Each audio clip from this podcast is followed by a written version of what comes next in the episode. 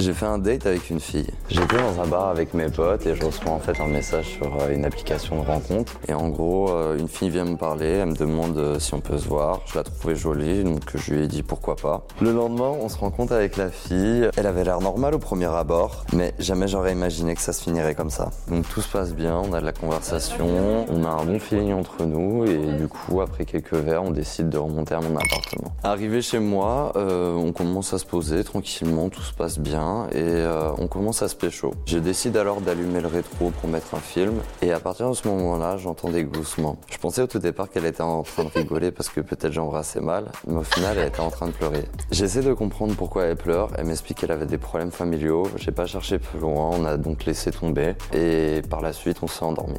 Le lendemain matin, elle est repartie et moi, je suis retourné en cours. Je reçois un message de cette fille qui me dit qu'elle est très très désolée de la situation d'hier et qu'elle voudrait me revoir. On a décidé de se revoir à l'extérieur pour lui faire changer un peu les idées. La journée se passe bien, donc elle me demande si on peut retourner chez moi. Je lui dis oui. Elle a commencé à devenir bizarre à partir du moment où on est rentré chez moi. Je le ressentais dans son attitude. Elle a commencé à ranger mon appartement alors que la meuf la connaissais depuis deux jours. Par exemple aussi à prendre mes affaires, dont un de mes pulls préférés, et ne pas vouloir me le redonner. Franchement, j'étais vraiment pas à l'aise et je préférais qu'on arrête de se voir. À contre-coeur, elle a accepté et elle est partie vers 18h. Le lendemain matin, je retourne en cours, je passe ma matinée tranquille et vers 10h euh, en fait, je reçois des messages d'elle en me disant qu'elle a dormi devant ma porte dans la rue et qu'elle a essayé de m'appeler toute la nuit. Je comprenais pas vraiment à ce moment-là, j'avais pas reçu d'appel et j'avais personne qui avait sonné tout simplement ma sonnette. Je comprenais pas trop ce qui arrivait et ça me ressemble pas du tout de faire ça.